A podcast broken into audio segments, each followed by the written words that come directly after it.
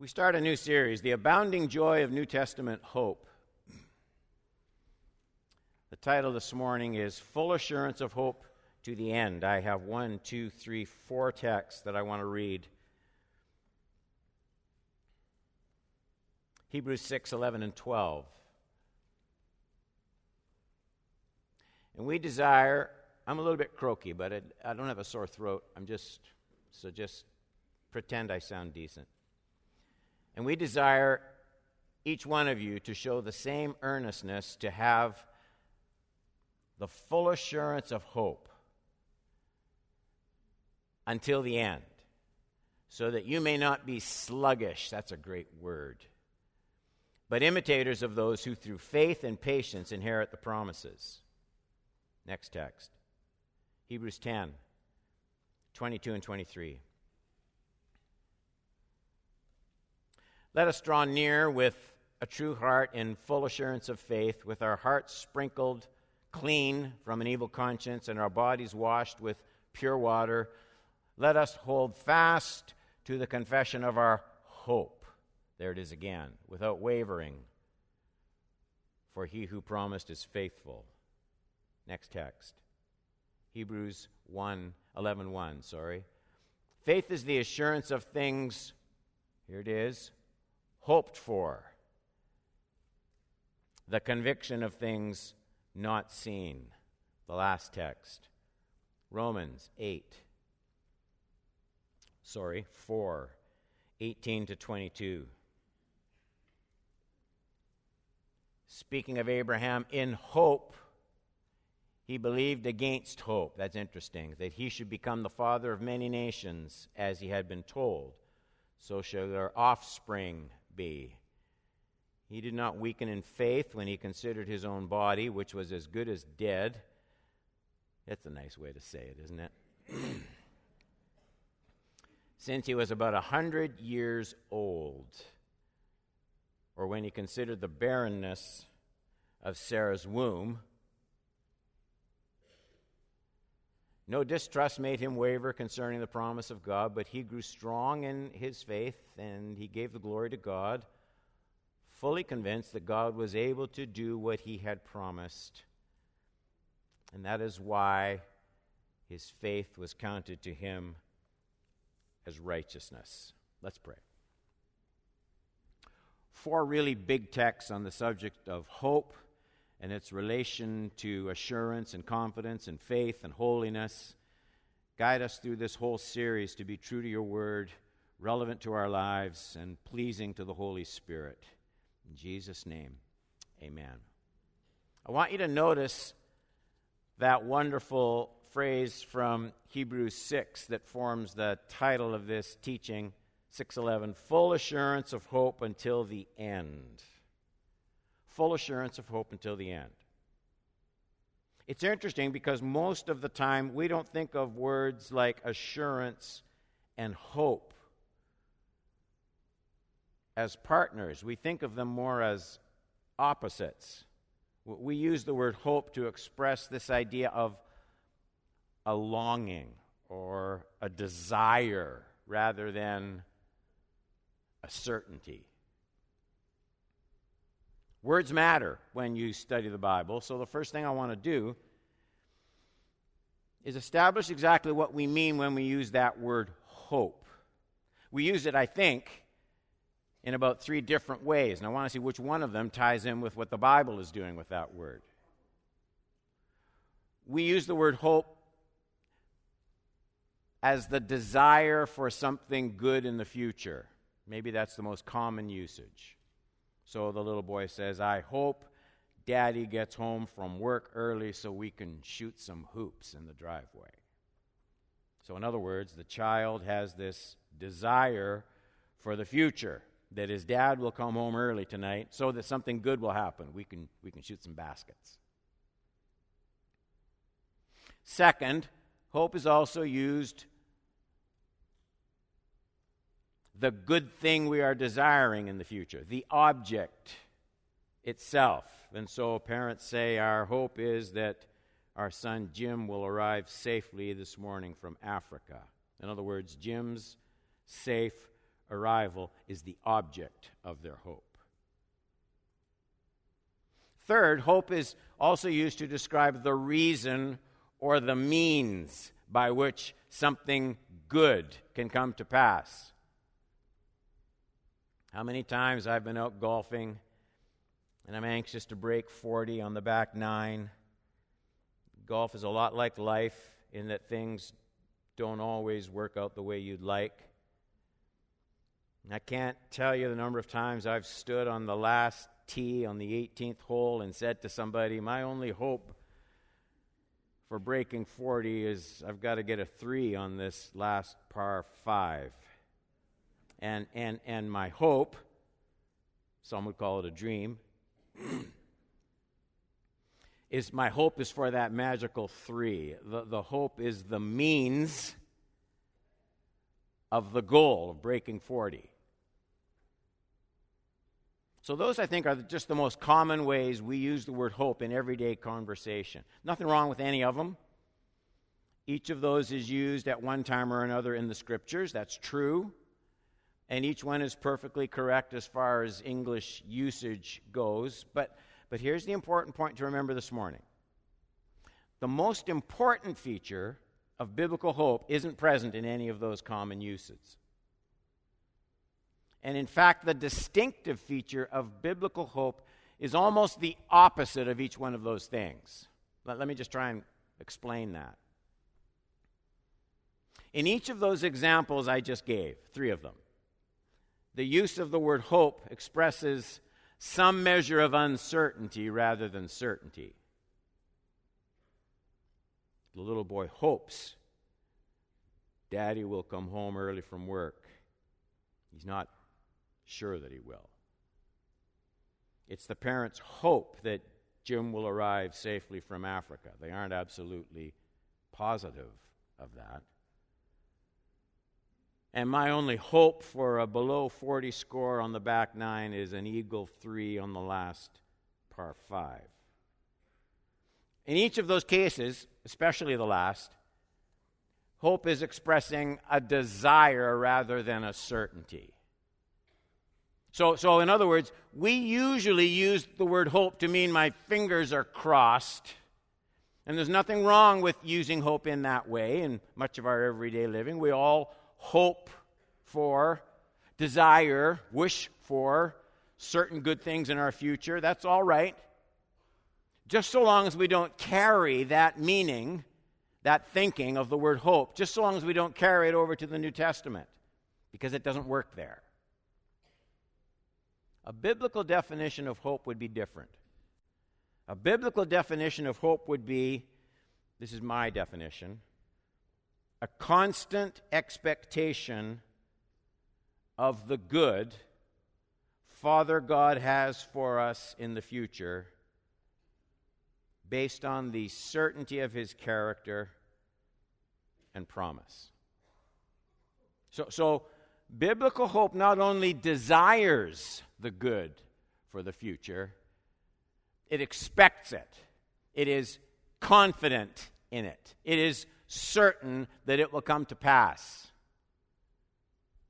I know this isn't typically sermonic. Let me just take these introductory remarks a teeny bit further, okay?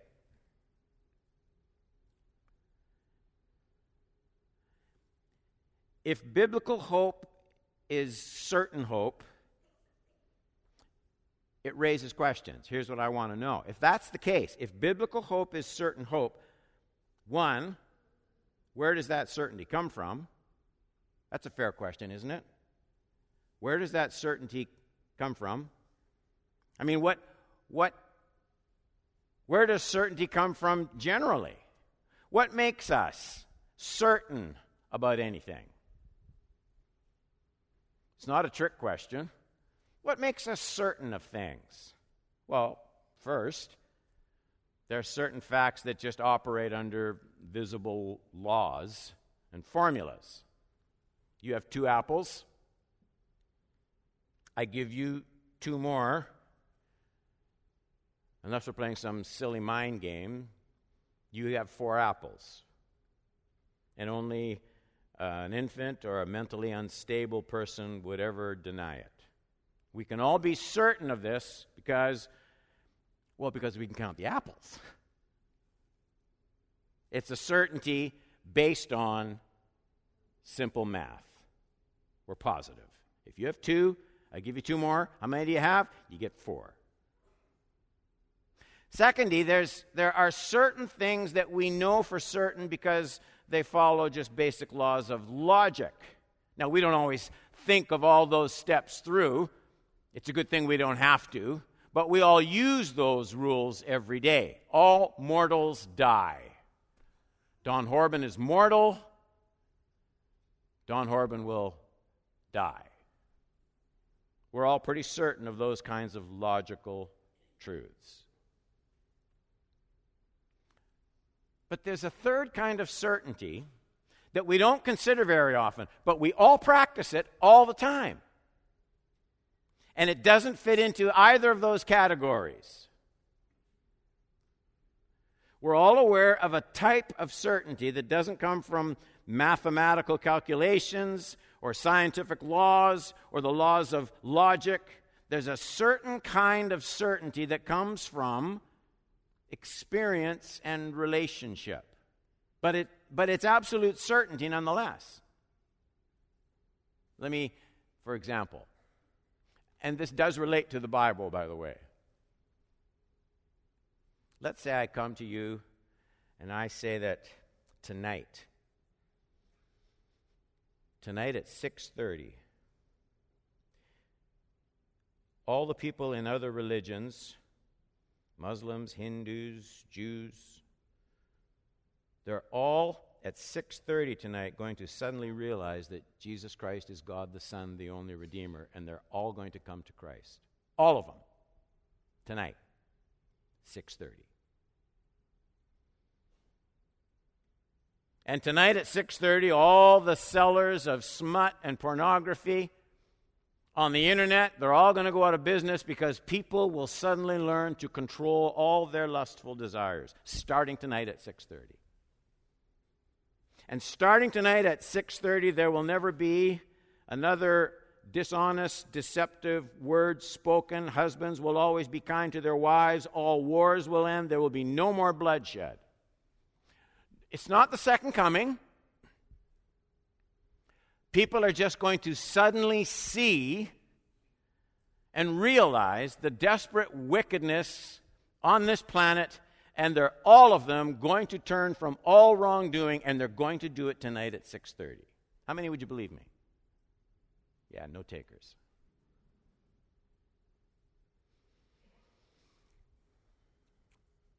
No, Pastor Don, I think everyone in this room, unless you were just being sort of a smart aleck.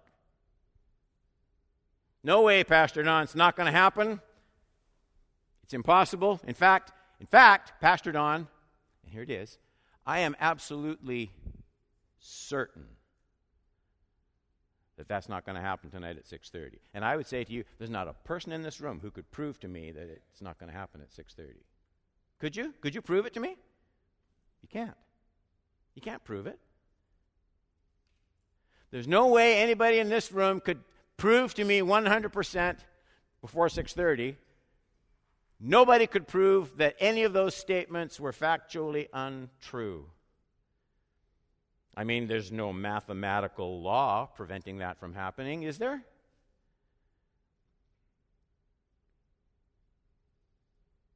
You couldn't prove it's not going to happen, but we're all, myself, we're all positive it's not going to happen. Now, where does that kind of certainty come from? It's not mathematic. It's not, it's not just logic. It's not scientific. It all relates to the third kind of certainty that comes from experience and it comes from relationship. We, we know that that's not going to happen because we know what people are like. We're certain. We know it from our own hearts. We know it from watching the news. We know it from a thousand and one ways that we recognize and are aware of what's in the heart of mankind. And so we're all certain that at 6:30 this prediction is untrue though we could never prove it before that. So, now with all that in mind, and we're well into it now, don't worry. I want to turn now to the scriptures to give some biblical definitions of the hope we have as Christian people. Point number one Biblical hope is always tied to the unfailing character and promise of God. Look at Hebrews chapter 10, verse 23. Let us hold fast the confession of our hope. Here we go. Without wavering. That's the certainty part. Why? He who promised, he who promised is faithful. So we hold on to our hope because God is faithful. I want to, I'll deal with it more tonight. I'm not just talking now about me feeling that He's faithful. There's all sorts of times where I want something from God and He doesn't give it. Has anybody else ever had that happen? Put your hand up. You asked for something and did not get it.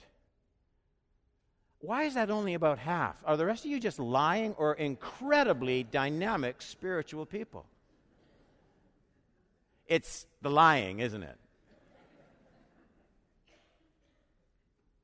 I'm not talking about the subjective feeling. We have this recorded history where he has proven himself faithful. His faithfulness extends beyond our own perceived experience of his faithfulness. We have a much less subjective measurement of the faithfulness of Almighty God. And we can, we can see it we can track it through the Old Testament and the New. And so we, the text says, we hold fast our confession, even and especially when it doesn't look or feel like God is being faithful to us at that moment because, because we have a genuinely inspired, historically truthful record of the nature and actions of our faithful God. And so the Bible ties my hope in God to this solid peg of biblical truth.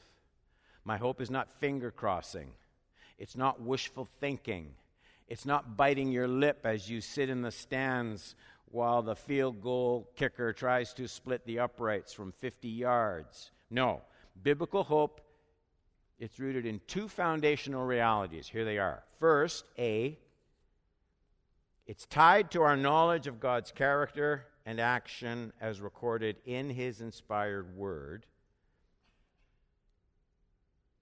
And let me say, especially the true record of Jesus' death and resurrection.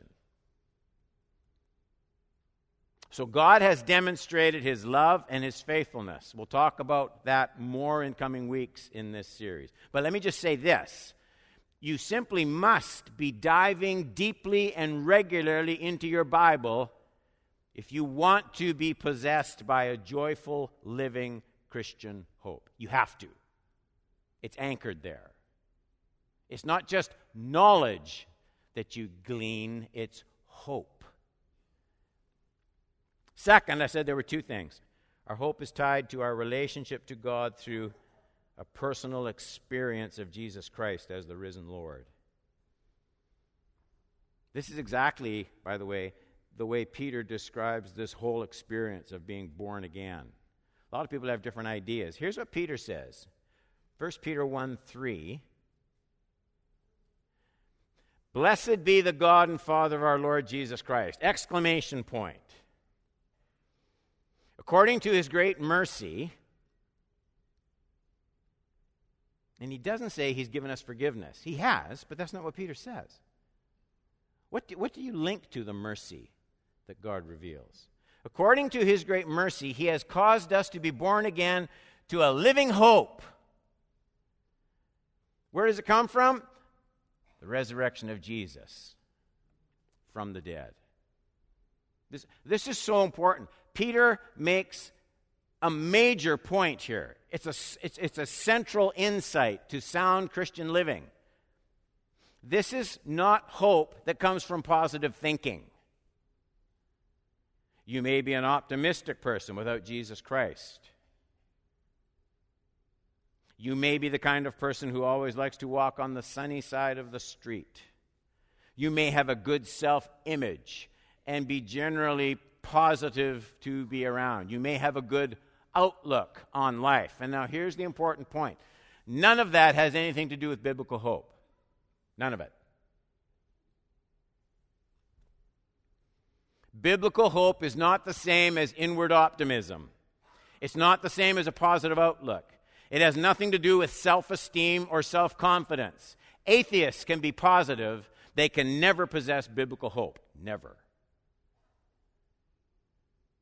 One of the marks, the biblical marks of the fallen mind, is that it is, it is objectively the opposite of the text we just read. It is objectively without hope. Remember that you were at that time separated from Christ alienated from the commonwealth of Israel. That's the church now, by the way. Strangers to the covenant of promise, and here's the result. See it? Having no hope. You might be cheery, but you don't have hope. You don't have this certainty in your future without God in this world. So, biblical hope for eternal life and hope for a heart pleasing to God the Father, it, that's only available to those who have taken into their own mind and heart the saving grace and spiritual life of the risen Christ. And so the Bible says, with complete accuracy outside of Christ, you are living without hope. That's you today. You may have driven to church today in a Porsche. You may have a wonderful house, and, and, and, and, and you've got your, your your mansion on, on Lake Joe, and you've got your boat, and you've got your pool, and you've got all your kids going to Harvard, and everybody's healthy and happy, and you got a, you got a wonderful marriage, you're without hope. Only you don't know it. Without hope in this world. Without Christ is without hope because it's looking at that absolutely objective, solid, eternal future, and you, you don't have it without hope. Point number two biblical hope is the fuel for both faith and holiness. We'll see how far we get. We won't finish. I want to take time that I, I do not have to read like lightning those opening four texts. And so, if they can scroll through them on the screen, I'm, I'm just going to barrel through them and try and point out one truth as we go. Hebrews 6, 11, and 12. And we desire each one of you to show the same earnestness to have the full assurance of hope until the end, so that you may not be sluggish, but imitators of those who through faith and patience inherit the promises. 10, 22, and 23. Let us draw near with a true heart and full assurance of faith. What I'm wanting you to see in these texts, I should have said this up front is the way that faith and hope are linked together. He, he really can't talk about one without talking about the other. So you'll see that repeated as we read through. 10, 22, and 23. Let us draw near with a true heart in full assurance of faith, with our hearts sprinkled clean from an evil conscience and our bodies washed with pure water. Let us hold fast the confession of our hope without wavering, for he who promised is faithful. 11.1. Now, faith is the assurance of things hoped for the conviction of things not seen. Romans 4. In hope, he believed against hope that he should become the father of many nations, that's Abraham. As he had been told, so shall the offspring be. He did not weaken in faith when he considers his own body, which was as good as dead since he was about a 100 years old, or when he considered the barrenness of Sarah's womb. No distrust made him waver concerning the promise of God, but he grew strong in his faith. So, verse 4 in hope he believed. 20 grew strong in faith. I think you can see the link between faith and hope. It's so tight, and especially in those remarks about Abraham, that it's almost impossible to distinguish between the two. It seems you can't talk about one without the other. They're like heads and tails on the same coin. That's because they're very closely related. maybe we could, maybe we could make the distinction like this. And, and even this isn't perfect. Hope is faith looking forward. Faith is hope looking backward to the record, the character, the resurrection of Christ, his death on the cross. Hope is faith looking forward. Here's the promise. Here's what's awaiting us. Here's where we're headed. Faith is hope looking backwards in the character, promise, actions of God. Now, the reason we're zeroing in on hope in this series instead of faith is I want to concentrate on this future work in this series. But, but our look at the future in hope is always dependent upon our understanding of God's faithfulness in the death and resurrection and ascension of Jesus Christ. That's what makes us bank on his second coming. We've already seen the work begun, it's not wishful thinking. Here's how I want to try and wrap up.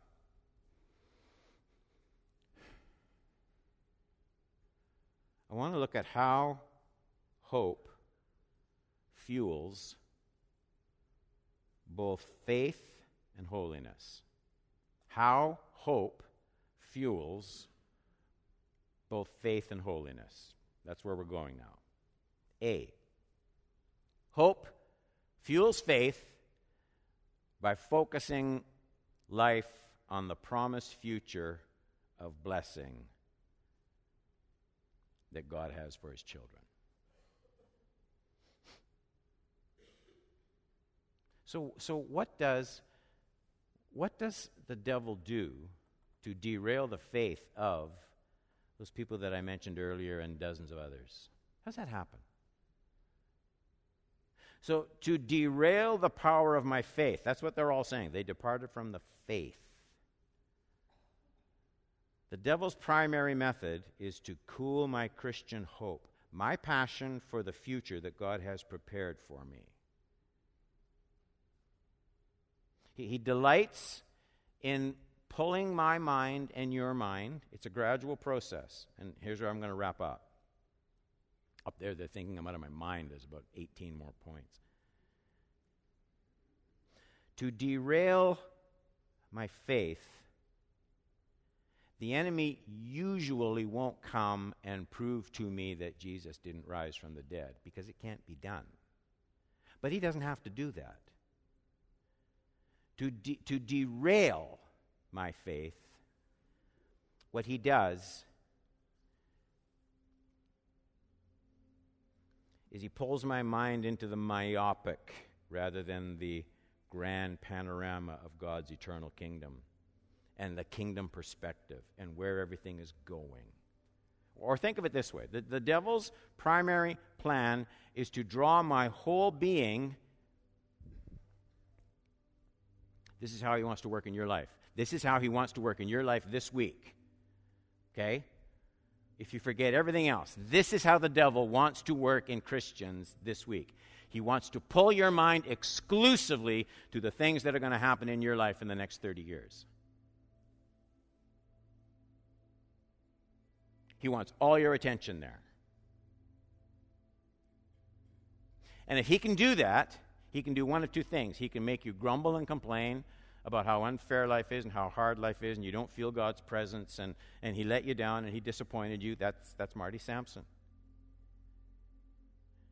If he can get you focusing on this little slice, he can make you discouraged with God, and he can make you, or he can make you so absorbed in present successes that you forget about God. Either way, he's happy. He doesn't really care which way it goes.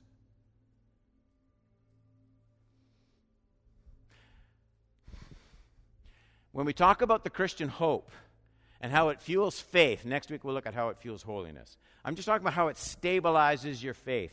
Remember this God always, always calls Christian people to be big picture people.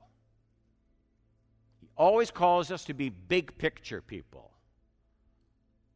Big picture is, for a lot of us in this room, eternity is getting closer and closer. We should be thinking about it more and more. Remember what I said? If you're here and you're, and you're like 65, 70 years old, if life is a drive from here to Fairview Mall, you're already past Sheppard. Okay? You're right there. And all of you sitting here thinking you're invincible because you're only 28, you're, you're, you're already at Highway 7. Like, we'll see you all in a little while. Don't think, no one's getting out of here alive. So, Christians are called to be big picture people. In, in our giving, in our thinking, in our spending, in our entertainment, in our relationships, in our involvement in the church. Live, live like eternity matters. This, Satan's plan will be all week long to get you thinking about what's going to happen in your life in the next 30 years. That's where he wants all your attention, right here.